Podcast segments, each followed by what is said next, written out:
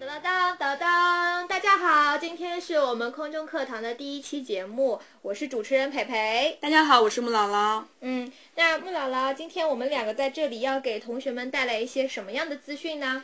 想大致的跟大家介绍一下，嗯出国之前要做的一些准备，嗯，然后着重的话想说一下语言的一个准备。啊，语言的准备。OK，、那我们出国之前会需要什么样的一些准备呢？一般情况，大家概念中想到要出国的话，可能立马要说要去报一个班级，对吧？对学雅思或者学托福。嗯那呃，其实呢，你去不同的国家是对语言。对你的考试，出国考试是有不同的要求的。嗯那比如说在英联邦国家，可能需要的是啊、雅思成绩。嗯那去美国或者日本，嗯那他可能需要的是托福成绩。那其实仅仅只有语言成，只有只有只有雅思或托福的语言成绩以外，还是不够的。对那比方说啊，在美国，如果是初中生生去读美国的高中，申请高中的话，那可能需要你的小赛达，就是 SSAT 的成绩。那如果你是高中生去申请大学的话，可能需要你的 SAT 成绩为为先，然后才是你的托福成绩。嗯那呃，大学生申请的话，可能更加。如果你要申请美国前五十或者更加为前的一个学校的话，那你需要的东西可能会更多。那我接下来让培培来介绍一下，好吧？嗯，好的。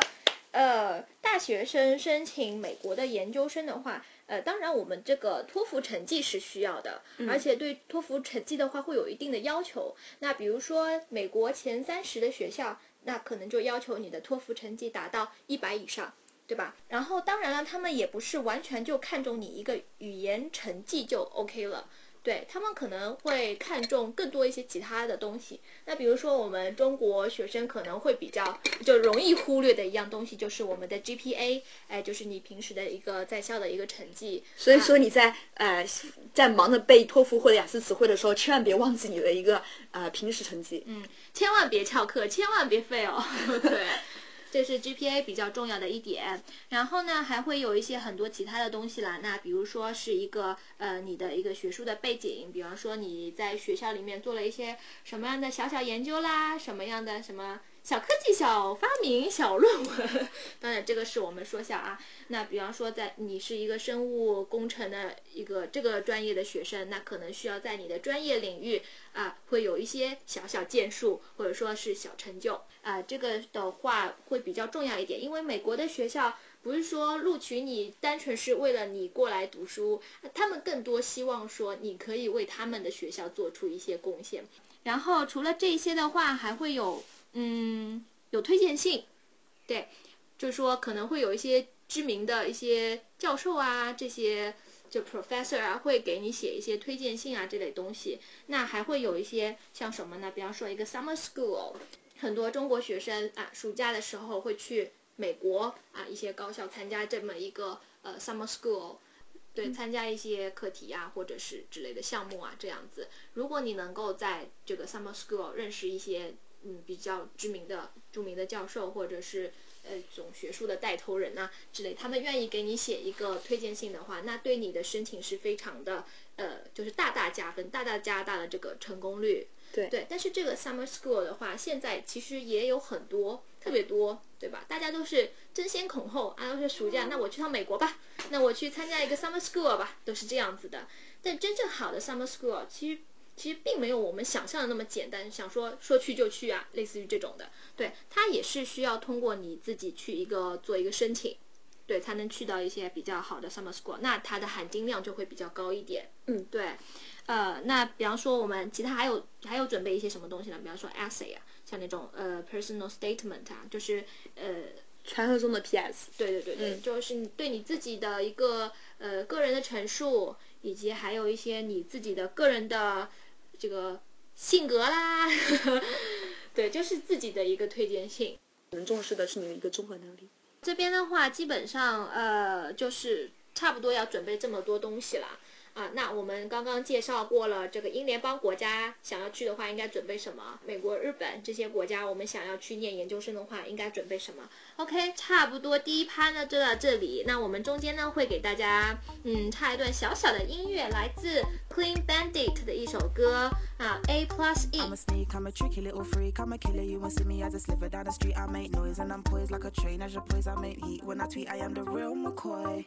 All the to me, you better pray for me, you better kill me or pay for me. You gotta get what you want, get what you want. And all the things I see you do, they make me breathe for you. I better kiss you or kill you too. You gotta get what you want, get, get what you want, get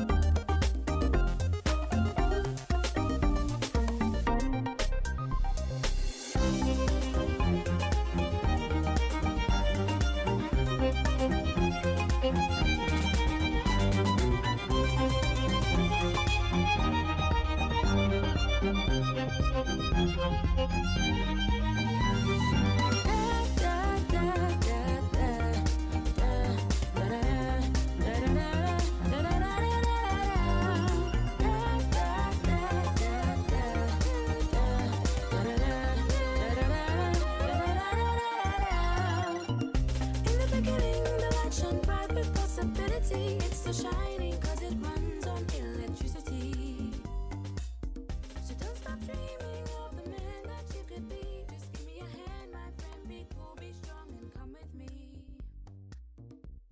刚才培培介绍了关于出国之前你要准备的一些东西啊，大家可能有一些啊、兵荒马乱的感觉。那呃，其实呢也没有那么复杂啦。那我们会在接下来的几期节目当中，陆续的跟大家啊、分对慢慢地析介绍给介绍给你们，嗯呃，给你们一些帮助。然后今天这一期的话，呃，接下来的一点时间呢，我想跟大家说一下雅思的一个基本情况。嗯，雅思的话，目前在杭州来说的话，每个月有大概四场左右的考试。对，那基本上是在周六，那有一场会可能会在周四。嗯那为了一些已经工作的，或者是啊已经工作的人，或者是一些社会人士社会人士，对。然后雅思的话，目前分为两个类别，A 类和 G 类。嗯然后 A 类的话，主要是学术类，那就是我们大学生申请要考的一个类别。嗯那 G 类的话是移民类，那是另外一回事儿。那我们可能主要 focus 在 A 类上。对，那毕竟还是大学生朋友们会比较多一点，考对会多一点。嗯那雅思的话，呃，分成笔试跟口试两个类型。对那笔试的话，一般会在考试当天。口试的话，目前按照杭州的一个惯例来看的话，可能会安排在，呃，最早的话可能会提前到笔试的前三天或者是前后三天。呃，但是在官方网站上上面公布的信息来说的话，口试一般会安排在笔试的前一个礼拜或者后一个礼拜都有可能。所以大家注意了，如果你要参雅思考试，一定要提前去看你的啊、中考证上告诉你的雅思口试和笔试千万不要错过了，有可能你就错过了一场考试。你是哪一天考啦？我当时是提前三天了，哎，好巧，我也是。嗯，然后好虚伪哦，我。其实我觉得可能提前好，提前考的话，可能会少一部分负担。对，压力会小一点，就对对毕竟解决掉一门就嗯很开心。那我具体的来说一下雅思的话，四项它的一个具体的一个要考的一个内容好吗？嗯然后笔试的话的顺序是这个样子的啊，先是听力，大概四十分钟左右，嗯，然后是阅读三篇一个小时左右，然后再是写作一个小时，然后口语的话维持时间大概是十五分钟左右。差不多吧。反正口语我觉得还比较自由，就是看你自己的发挥。嗯，就有的人长，有的人短。就像我去考试的时候，大家都没有出来，我一个人出来就觉得，啊，难道是我表现的特别差吗？听力的话主要分成四个 section，然后它的题型也是非常多样啊，对可能有填空题、选择题。啊、多选单选都有 summary 题都有这种类型非常多，对啊完成表格啊对，对但是听力相对来说前两个 section 会相对简单一些，第四个跟第三个跟第四个的话，因为第一一个跟第二个往往是一个场景的一个对话，那嗯。第三个跟第四个呢，有可能有可能是直接是啊、国外他们学生上课的一个 lecture，那相对来说它学术一点，对，稍微学术一点，但是题目说实话，我觉得，呃，相对于大学生们来说啊，浙大的学霸们来说，我觉得听力没有特别的有压力。那可能，但是在应试技巧上的话，你们可能需要需要一些老师的帮助。对，但是我这边还是要提醒大家一点，嗯虽然说现在学霸非常多，但是学霸有的时候也会犯一些粗心的小错误，比方说单词的拼写，真的是我见到的学生中问题会比较严重的一个，对你知道吗？对对对对像 safety 啊这种，他们有的可能就是把意自以译给掉对，嗯就自以为哎没错，肯定是这么拼的，我按照读音怎么来都是这样子，结果就是错了，对。所以词汇这方面，我觉得如果真的要去认真准备这门考试，想要拿到一个高分的话，词汇还是要前面再过一下，以防万一嘛，就确保一下。对，嗯然后这个，但是雅思听力对于托福听力来说，可能就是一个非常的小 case，因为呃。托福听力是比较折磨人的啊。啊那除了阅读之外，在听力、口语、写作当中，都需要考你的一个那个听力的内容。嗯，那所以有很多准备过托福再来考雅思的学生，就会觉得 so easy。呃哪里不会点哪里。呃，但是也托福的题型的话，可能只有选选择题，这一点的话，可能就是枯燥一对点，你可以猜猜。所以托福可能拿一个猜一个分数比较容易吧。对，也要看运气啊，万一你运气渣一点，就真的是唉，快崩溃。嗯，然后接下来的话说一下呃雅思的阅读，阅读的话分成三篇，每一篇的话长度每一篇长，你说时间吗？时间的话是在二十十二十分钟左右，对。然后呃，总共时长的话是一个小时，它的内容比较广广泛一些，它可能会直接拿国外的一些报刊杂志、学术报刊杂志的内容直接过来给你考你，对，所以它会涉及到一些专业的词汇，比如说是啊、心理类别、嗯，物理类别、生生物啊、地质质啊，对这，种还有天文。对，所以这个的话，对你一个雅思的专门的词汇量就比较高。然后有很多考生就会来问啊，就是呃，老师我已经过了四六级，可能拿了一个高分了，嗯那我这边的话，呃，是不是啊、呃、雅思的阅读跟听力就完全没有问题？哈培培，你觉得呢？你也过了四六级，呃呃，还是有差距的啦，因为我觉得这个，毕竟它考的点是有点不太一样。那比方说像我们四六级的话，可能更重在整个段落理解啊，或者是这类方面的吧。但是雅思的阅读，我觉得对于一些细节的要求还会比较高一点。当然，对你整个阅读阅读的这个速度。质量都会有一些提高，呃，就是有一些更高的要求。嗯对，它需要你很短的时间之内去去获取最准确的那一个词，或者是那两个词，就是很细的东西。对对对，然后我们说一下雅思的写作。嗯呃，雅思写作的话，可能不同于我们平时的一些国内考试，可能只有给你一个 topic 让你随便写，嗯那肯定你可能利用一些模板什么的就能拿到一个高分。嗯但是雅思不一样，它分成两部分。第一部分的话，呃，总共实际上是一个小时啦，分成小作文跟大作文。那大作文、小作文的话，可能都是一些图表类或者流程类、地图类的一些文章啊。嗯那这些的话，就是你在国外的学术写作当中就会遇到的一些东西。嗯那呃，它需要你客观的，并且概括性的去分析考试当中给给到你的图表的一些基本的一些东西，对，那需要你去概括。对。嗯、但是时时间的话，可能只有二十分钟时间，因为如果你你超过二十分钟，你可能写大作文就来不及，我觉得对吧？二十分钟对于我来说都感觉有点紧。对，就是还是要不断的练习，因为嗯像我们去考试的时候，可能因为自己的事情，对吧？然后可能缺少一些练习的时间，所以当场在考的时候，我就觉得时间特别的紧。可能我思考的时间过长，或者是呃，你知道下笔之后又擦掉再写，这花了很多时间。对，所以对后面也会造成一个影响。但是说实话，呃，评从评分标准来说，小作文的评分是占总分的三分之一，大作文的话占三分之二。所以有很多老师可能会建议学生同学们先写大作文，再来负责小作文。小作文的话，毕竟你有东西可以写，你只要把图表上给你的信息写完就可以了。那大作文的话，可能就需要你的一个构思。它的话可能分分为啊、不同的题型啊，主要的话分成啊、argue 类的，还有就是嗯 report 类的。那不同于托福的是，托福也分成两部分，大作文跟小作文。那小作文的话，可能需要你读听，然后去概括。它是要听一个 lecture，看一篇看一篇文章，然后你要连接你看到的跟读到的跟你听到的来概括出你的内容。对，然后写作的话跟雅思的大作文差不多，但它的字数要求不一样，它是全程是机考，所以它需要打字。那雅思的写作的话，可能就是要你写东西啊。那雅思的小作文字数在一百五十到一百八十之间，大作文的话可能要两百五到两百八之间，就两百八基本上是一个比较合理的一个对数字一。般的高分作文可能都在两百280左右数字之间。那写字好看有加分吗？呃，这个说实话我不确定啊，但是呃确实有有这边的考生啊，我以前带过的学生，他们因为字体不漂亮、比较潦草，而导致他一直拿不了高分呐、是不漂亮就没高分，还是丑应该说没高分？没有没有具有阅读性吧，嗯因为它是这个样一个情况。我跟你说一下它的一个，我经常拿它来作为一个啊、反面教材来告诉别的新的一些新的一些学员啊。嗯呃，它的话是雅思阅读基本上能拿八分八点五分雅思阅读和听力能拿八分到八点五分以，上。牛逼嘛！啊、口语的话也能拿七分，哦因为他一直都是呃外国语的高中毕业的嘛，啊但是他的一个写作一直都保持在五五分到五点五。他要都没哭了吧？对，然后之前他一直交作业的话，都以电子档的形式交的，所以我们当时就非常的迷惑，他的老师也好，我也好，嗯就觉得不应该啊，这孩子太可惜了，这次考官是不是？脑秀逗了还是怎么的？怎么那么好的作文能打个那么低的分数？就想不通。要复然后议了吗？对，然后对对，我没有斥他去复议之前的一些成绩，因嗯为说实话就是写作拉后腿嘛。嗯。然后之后的话，他有一次意外的交给我一份手写的稿子，我才发现问题所在震。惊了！对，因为根本就没法阅读，他的字写的跟日文一样。只有他自己懂嘛。对对对 对，然后呃，后来的话，他经过一个改善之后，阅读写作非常成功的拿到了一个理想的成绩，六点五分。嗯，所以所以对于这个 handwriting 还是有一些要求的。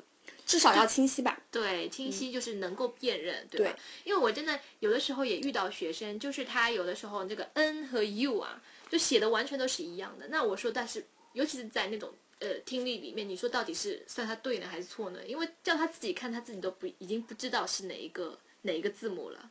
也是在平时的练习里面就要注意一下自己的书写题。好的，那谢谢我们的穆姥姥给我们带来的经验分享。那后面呢，我们也会再插播一首小小的歌曲，同样是来自 Clean Bandit 的一首歌。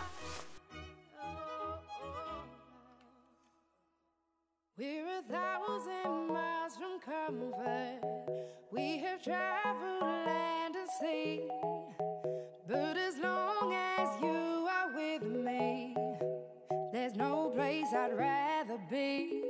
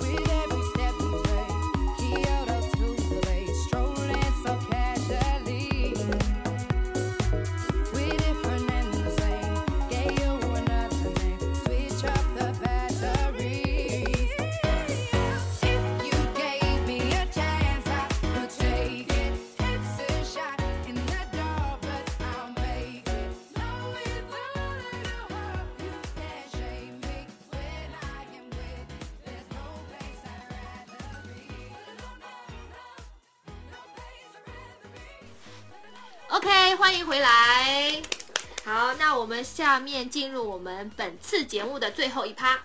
到底我们该作为一个大学生，我们该怎么样去准备起雅思的一个学习呢？嗯，那这个部分的话，可能我做一下 role play 好了啊，我来假装一下是一个单纯无知的大单学生，纯无知的，我不是单纯无知，对我就是一个大学生，但是我对雅思真的是单纯无知的。那我们呃有请我们资深穆姥姥啊来扮演一下我的这个咨询师。好，那我这边要开始发问喽。嗯，呃，穆姥姥你好啊，然后我现在这边的话是一个呃大学生，我想要去出国留学，可是我对这些出国考试呢不是特别了解，呃，那请问我要怎么去准备呢？那我想问的是，你决定去的国家是属于哪个国家？英联邦国家还是属于美美洲？嗯，是英联邦。英联邦国家的话，现在需要的是雅思一个成绩啊，你应该也有了解过你一个雅思成绩的一个要求。嗯那你去读研的话，那可能需要是六点五分甚至七分的对对对，一个要求。要在这个水平。对，需要这个水平是吧？嗯那你之前有做过雅思的准备吗？还没有哎、但是我有听到很多，因为我周围这也蛮多同学在做这些准备的。我听他们讲说，可能你呃去考雅思的话，你背完哪个单词书应该就差不多了，是真的吗？呃，你要指的是哪一种单词书？那这边情况，当当然背单词是一个比较最基本的一个东西。学语言，不管是学任何语言吧，你的一个词汇的积累是必须的。对，就像中文一样嘛，吧？对对对，然后你也要知道，我们从小到大就是英语课一直背单词，也是一个，也是一个正确的一个一个行为。但是呃，对于应试来说，你的单词哪些是需要熟背？就是背单词当然是非常重要，但是对于单词的一个了解的分类分类一个程度，你还是可能需要一些啊、区分。对对那我建议的话，呃，如果你是从现在开始准备准备雅思，那如果你离雅思考试还有很长的一段时间，那买一本雅思书单词书是非常有必要的。嗯，那雅思词汇的话，可能包含了听说词汇和读写词汇都包含在里面了。嗯，那呃，我建议的话，如果你现在是四六级还没有过的一个水平，我明明已经过啦。你过了是吧？那对于那些没有过的，呃，曾经可能小学渣们那些小学渣们，那我建议，如果你现在要啊、奋起追赶追赶霸们上学霸们的话，那我建议你好好的把基础夯实起来，就是把高中三千五词汇背完就可以了。嗯那我们要背到什么程度呢？高中三千五的词汇的话，可能要从词形、词义还有发音，你全都要必须要掌握。嗯，可能还会有一些这种词组啊，因为我听同学讲说，它里面可能会有同义替换啊之类的。对对，嗯对于一个词性的转换的话，你也必须要了解，特别是在雅思阅读当中，它可能考。不管是听力跟阅读吧，它可能都需要你考你一个同义替换的能力。它可能在原文当中是一个形容词，用到了啊、题目当中就变成了一个动词或者一个名词。那这个时候你就需要用利用你的一个那个词汇的基础去判断出，哦，原来考的就是这个地方，哇，就能够让你快速的、快速的定位到这个词。对。嗯，所以还是定位是吧？，对定位。然后关于雅思阅读的定位的话，我们这边老师会有一个很奇妙的方法，叫找你妹。啊，嗯，它这不是风靡一时的那个游戏？对对对，它其实也可以运用到你的雅思考试当中去，特别是对你的阅读可能会有很大的一个效果。那有一些词你可能真的是不认识啊，但它的词形会非常非常的接近，在阅读考试只有一个小时的时间内，如果你能快速的定位到这个词的话，对你答题的速度是非常有有帮助的。那像你刚刚也提到的，说我把高中三千五这个词已经过完一遍了，那是不是就是说我基本上呃想要去考一个中间一点的分数，比方说五分啊，这样就基本上没什么问题呢？还是我需要还是再去背那些厚的要死的雅思词汇？呃，我觉得雅思词汇的话，你需要去必须有一个了解，因为你必须嗯、在做题过程当中，你会遇到一些比较高级的一些词汇。嗯那如果你一点都不知道的话，你会犯犯犯难的，在嗯做题过程当中你会害怕。嗯那首先，当然你有本雅思词汇是非常好。那嗯我建议的话是做真题。做真题过程当中，你可以吸从阅读、听力当中吸取到很多的陌生的单词，嗯而在做题当中你获取的这些资源的话，恰好是对你来说是最贴切、最最适合你的，因为只有你是最清楚的知道你自己需要哪些单词。嗯哎，那我又有问题啦，穆姥姥。嗯你说做真题的话，那我是不是只要把那个雅思真题的四到九都做一遍，那我就完全 OK 了呢？那我是不是就可以考到六分七分了呢？雅思的这个题目的话，目前你可能自己能够完成的是听力跟阅读的部分。对啊，那你的口语跟写作的话是两个输出的一个内容。嗯那如果没有人来给你做一个监督，没有人给你来做一个提升的话，呃，你很难从这两项提得到一个明显的提高。对但是口语、听力跟阅读，我觉得作为大学生有自觉性的大学生们，完全可以自己是在做到。说我吗？呃，我不知道北北同学的自觉性如何啊？那我特别的自觉。对，但是如果像国内的考试来进行一些题海战术的话，我觉得是不是很恰当？那说实话，雅思的真题的资源是非常有限的，它只有对四到九，而且是非常宝贵的。如果你做完的话，是不是第二遍做你会觉得枯燥，或者觉得我已经做完了，不需要再做了呢？真的，我就是有这样的同学，就是他、嗯呃，完全这个四到九已经做过了，然后我就说，那你就直接擦掉啊，那就再做一遍。他会发现把答案都都记住了。对，而且隔一个月、两个月他还记得，就是很可怕，所以他就完全没有资源去练了。他之前都在练习那个精听嘛，嗯，那精听之后，他会会发现一个问题，就是说他能能够听到，但是他难很难去找那个点，就找不到呃这个答案点在哪里了，他就定位不到了，很神奇吧？对，就会有这样的。那你的这个同学可能还是非常非常需要我们的帮助啊。那呃这边的话，听力跟阅读怎么样来做？我觉得是合理的，合理的呢。第一是呃，雅思的真题当然是要做，但是做的一个频率，你别把它当做练习题来做，你要把它当做模考题来做。嗯，然后做完了之后，做完了之后，你再把它当做练习题来做。怎么说呢？比如说听力吧，你做完一遍题目之后，你肯定啊、呃初学你可能会觉得有点崩溃啊，特别是啊、呃 section three and section four。但是如果你做完之后再回顾的来精听你的错题的部分，然后对照一些文本，你就会发现你的问题所在。那你第一，你有一种有一种原因是因为你对题型的不了解，有很这是非常非常有可能做错的，因为听力都只放一遍就过去了。这是第一个原因，还有个原因的话，就是你的语法跟词汇，就是你的语言基础有问题。嗯那很明显的词汇单词，如果你不会的话，你你听到了，可能根本根本就记不下来或者写不下来。全不知道是什么对东西啊。完全不知道什么东西。还有语法有问题的话，你可能反应没有那么快，啊因为刚才我也说它有会有一些有一些替换，嗯不不仅是词汇词性的替换，有可能是一些句子结构的一个替换。嗯嗯，那我建议的话，听力的话最好是啊、采取精听加泛听结合起来的一个学习的方法。嗯哼，嗯，精听的话，我要做到什么样的一个程度呢？精听的话，只我建议你只要把出题点部分心情就够了。等你做到一定程度的话，你会有感觉。嗯，OK，然后接下来一些关于听力的一些详细东西的话，我们后期会请顾芳老师或者是其他的一些专业老师来给大家一些指点。好，那我们今天的节目呢就到这里为止了。然后后面呢，请大家也要关注一下我们的这个微信平台以及我们这一档节目。那更多的资讯我们都会在今后的节目中一点一点的告诉大家啊，都是关于我们这些出国留学考试的，相信也会给大家提供一定的帮助。好，那我们今天的节就到这里为止啦，拜拜。